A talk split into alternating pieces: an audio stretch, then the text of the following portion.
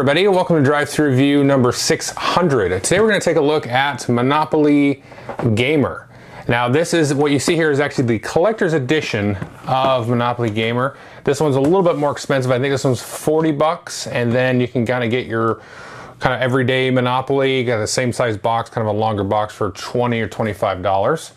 And there are also extra little characters that you can buy. Now, one thing that comes in this edition only, I believe, is this uh, Bowser characters. This is one of the characters that you can play. I'll give you a close-up of some of the rest of these uh, miniatures in a minute. They're actually really cool.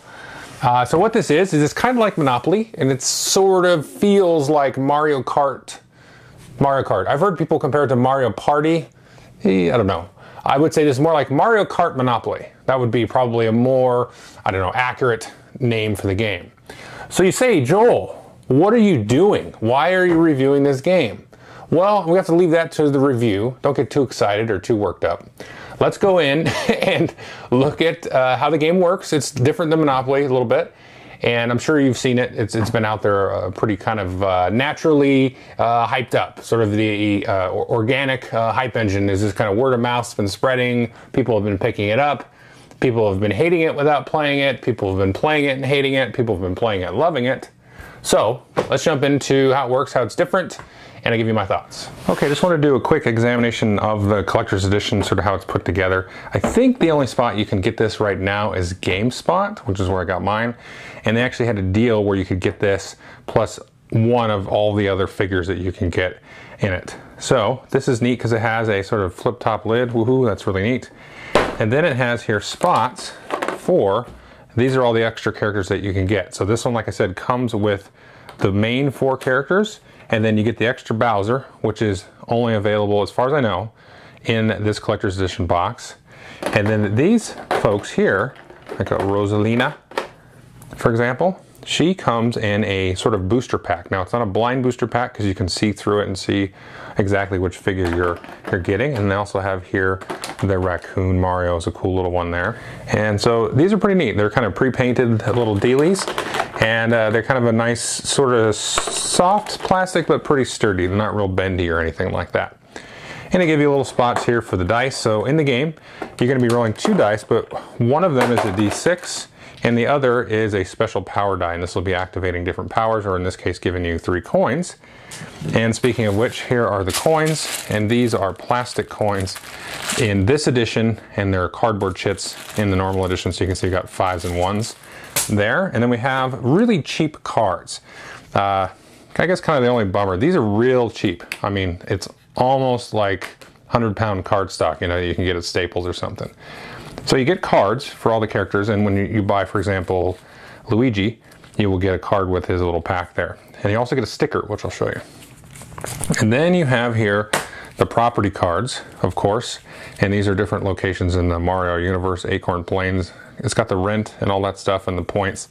And then there's these boss cards, and you're going to be fighting bosses uh, like Larry Koopa, Lemmy Koopa, and so on. And then we're going to pop open the tray here, and then underneath we have the board, kind of fancy. Take that, and then underneath that we're going to stick the rule book, and I think this is a different uh, style of rule book. It's got this really weird felt feel, which is odd. And the only other thing I really wanted to show you here was, here's where you put all the stickers for all the characters. Uh, so the rules are pretty straightforward and easy. We didn't have too many questions that came up. We did have some, but it was all pretty much in here in common sense. So let's set up the board. It's really simple and easy to explain.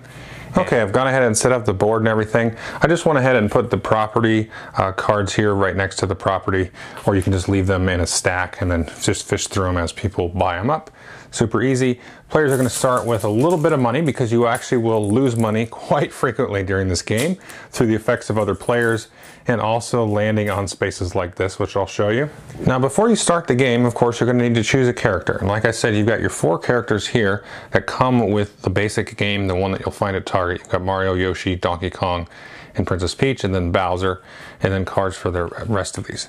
Now, here is the probably the most important part of the review is how you do this is going to determine kind of who you're playing with and how much interaction and fun, in my opinion, you're going to have with the game. Now, if you're just playing with kids, and this is going to be a great game to just play, you know, with kids right in that kind of 8 to 10 range in there, uh, then I would say just everybody pick their favorite character and then you start playing.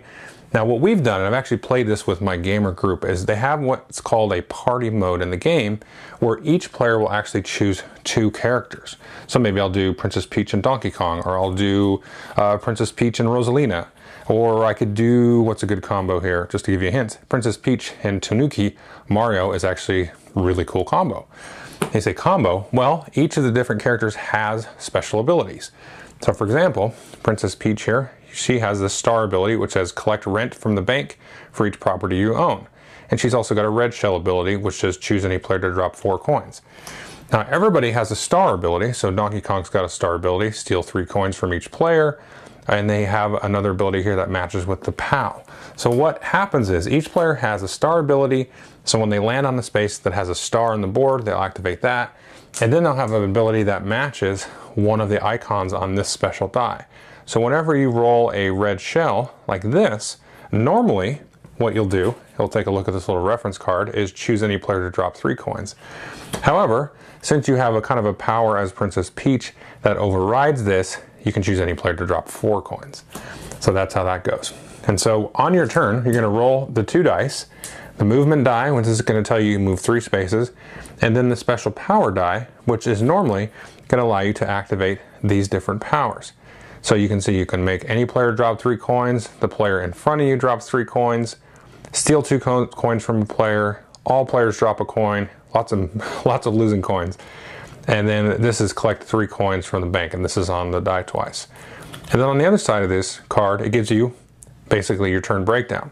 So you roll the die, and then you can choose which of these to activate first. So you might actually activate the power from the red shell and then move three spaces, or move three spaces and then activate the red shell after that. Now the other thing you can do is, like I said, you can do this party mode where you end up with two characters.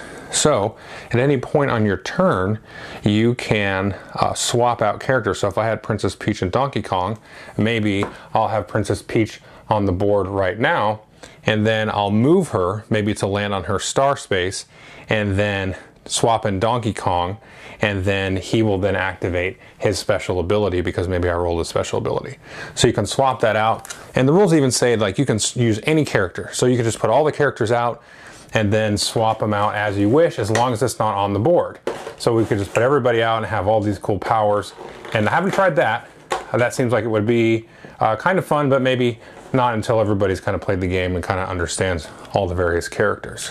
So let's just discuss these characters in a little bit more detail before I get into too much of the other gameplay. So like I said here, you've got a nice combo here with Tanuki Mario and Princess Peach, and this is also an easy way to show off how cool these characters look. So let's look at Princess Peach's uh, star ability. It says collect rent from the bank for each property you own. So if you own a bunch of properties, that's obviously going to go up. But if we take a look at Mr. Tanuki Mario here, it says advance to the next unowned property, you may buy it if there are no unowned properties to nothing. So this, you can use this fella here, he's gonna move up, you're gonna get a property, and then that's gonna boost her ability uh, when you use it. So that could be a good combo. And just kind of, you got sort of your wild card ability here. This is Boo, the ghost. When he lands on a star, or she, you may drop three coins to use the superstar ability of any other character on the board. So you got to pay three coins, which is nothing to be sneezed at, I should say. Uh, so you got a lot of things you can do here. Now we played where you kind of draft them and you shuffle up and deal out a certain amount. Everybody goes around drafting them. You shuffle up more and then the person that was last in the pick will pick first in the second group and so on. So what happens as you move around the board? Well, let's say a warrior rolls here and they got a two and that, so they're gonna go one, two. Now this pipe is gonna shoot them all the way to the next pipe. Now, as we've seen, players are going to be dropping coins. So maybe Donkey Kong was here and you caused him to drop a couple coins, and then Yoshi was back here and he had a coin drop. So whenever you move through and pass these spaces or land on the spaces, you're going to collect all those coins that were dropped and add them to your supply. And the other spaces that you might land in, of course, are these properties here. And you can see the cost of the property. And just like a real Monopoly, you have the option to buy it for that value, which is always the rent value, and you can pay one for it. Now, if you don't have money or you don't feel like buying it, then it's going to go up for auction, and then everybody gets a chance to auction uh, for the property and you get it. So now that I own this property, though, when somebody else lands on it, let's say Yoshi lands on it there, they're going to have to pay me rent, if I have uh, one of each of the pair, all the properties are pairs in this edition, they're going to have to pay you the higher amount. So they'd have to pay $2 for landing on either of the brown spaces there. Now, at any time when you need to expend money or drop money, then you may turn in the property and you can flip it over and see you can get a buck for it. Now, this just goes back into the supply so somebody else can buy it later. So you want to have a kind of a good shield of these coins to protect you from that because as you can see at the bottom of these properties here, these are the points that are going to give you in the victory in the game. So at the end of the game, you're going to get points from properties as well as boss cards, which I'll show you. But anytime, let's say Yoshi was broke and he had to drop a coin based on one of the other abilities, then they could just discard this and then they would get a coin and of course pay the coin to the bank. Now the other stuff you can do, of course, is you can land on these little blocks here. When you land on those, then you're gonna just roll the D6 and then you're gonna get that many coins out of the bank when you land on those little question marks. When you land on these little stompa blocks here, then you're gonna have to drop uh, two coins onto the board like that. Now there's also free parking. This does nothing, it's kind of a free space. And next over here, of course, you have the go to jail spot. And there are other effects and things that will send you to jail. And so what happens when you're in jail? So when you're in jail, you basically skip your turn. Now there's a couple of ways to get out of jail. The first thing you can do is you can just pay $5. You'll move out of jail and then you just take your turn as normal. And the other th thing you can do is if you don't want to spend $5 or don't have $5, then you can roll a die. If you get a six, then you move out and take your turn as normal. Now you do that uh, twice in a row, and then on your third turn, you'll just come out. So at most you'll skip two whole turns uh, based on that, unless you have money, of course. Now, while you're in, you're in jail, you can still collect rent. You can still trade, which I haven't talked about. Just like regular Monopoly, you can trade money and properties with other players. Now, you can't trade boss cards here. And the other thing that you can't do while you're in jail is participate in any boss fights. Now, how do boss fights work? So, based on the number of players, you're going to build up this boss deck in a certain way. And then, anytime anybody lands on or passes go, and they're going to collect two bucks and they're going to collect any coins they would have as, as they walk through. So they're going to have that money. And then you're going to flip over the top boss card, and these are always in order. You can see this is the number one. And you're going to flip that up, and then the player who triggered that, who passed go or, or landed on it, can get the first opportunity to fight the boss. You can see and get those points there. So this is Larry Koopa. You got to pay a dollar to fight. So you have to pay a dollar, and you just roll a d6, and there's nothing else, uh, no modifications or anything on that. So you pay a dollar if you want. You can pass and then you roll, and if you win, you get the card for points, and then you also get a cool effect that says take the least expensive unowned property on the board. But let's go all the way down here to the last boss, and there's eight total. You can see this is uh, Bowser Jr. Now he costs five dollars to fight, and it says it, you need a six to roll. And it says if you roll a three or lower, all other players pay Bowser Jr. one coin, and if you win, you collect all coins on this card in addition to the 60 points there. Now there's other cool effects and things and other ways to get money actually on the card so the winner will get the card and the money. But this is also a timer for the game. So after the eighth boss, or less if you're less than four players, has been fought, that's the end of the game. But that's literally the game. You run around, you try to pick up properties, you try to collect enough coins to protect your properties and also give you money, of course, to purchase properties and also pay for the boss fights. And then, of course, you get the points out of the boss fight. So you really want properties and boss trophies, I guess you'd call them. And whoever has the most points at the end of the game is going to be the winner. And then every five coins is also going to be worth uh, 10 points at the end of the game. Okay, so that is Monopoly Gamer.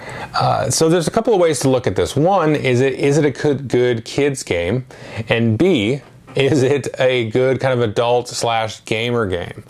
And I would say yes and no in both cases.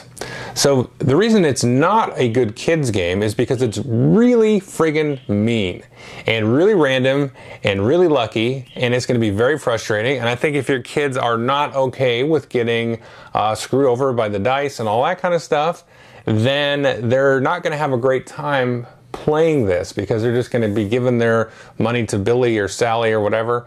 Uh, and that's not going to be fun. And then Sally's going to be cackling and laughing at Billy that's what usually happens. And so, you know, that's not going to be super fun. Now, you've got cool little Mario things that you can do. And if your kids are like whatever, you know, they're okay with just having bad stuff happen, which I don't know. I think like most kids aren't. I don't know. It, it kind of depends. I've met a lot of people in my life, and they all react differently sometimes, but that I would kind of sway people away from it. So, but if, if you have kids that can get over that and enjoy that, then it should be really, really fun because it's just kind of a fun, chaotic mess for about a half an hour, 45 minutes.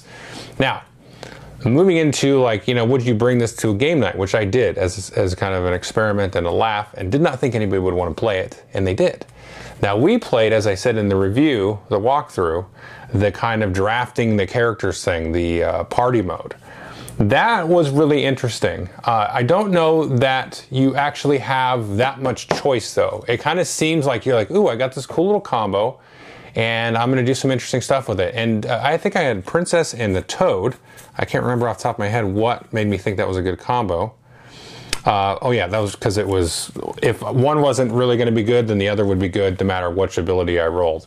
Um, uh, so, but I mean, there's some thought to that because you maybe, you know, Mario drops stuff on the green shell and then the princess gets stuff on the red shell. So maybe you take two different ones.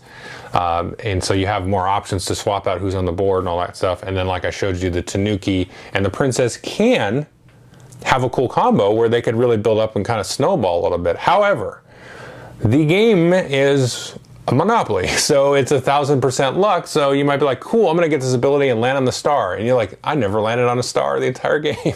so that kind of, you know, is whatever. But the interesting thing about it, where I'm like, yeah, you should might maybe try it, is because if you sit around with the gamers and you can kind of see who's winning, right? So Billy's got a lot of coins. They don't have a lot of property. Uh, and then Francesca's got a lot of property. So you're like, okay, if I'm going to do something where it gives me a choice to steal from, then you're just going to go pick on the leader, which isn't really uh, much of a choice, but it's kind of there. And then you get in kind of, you know, this situation where you're kind of watching, I'm going to do this.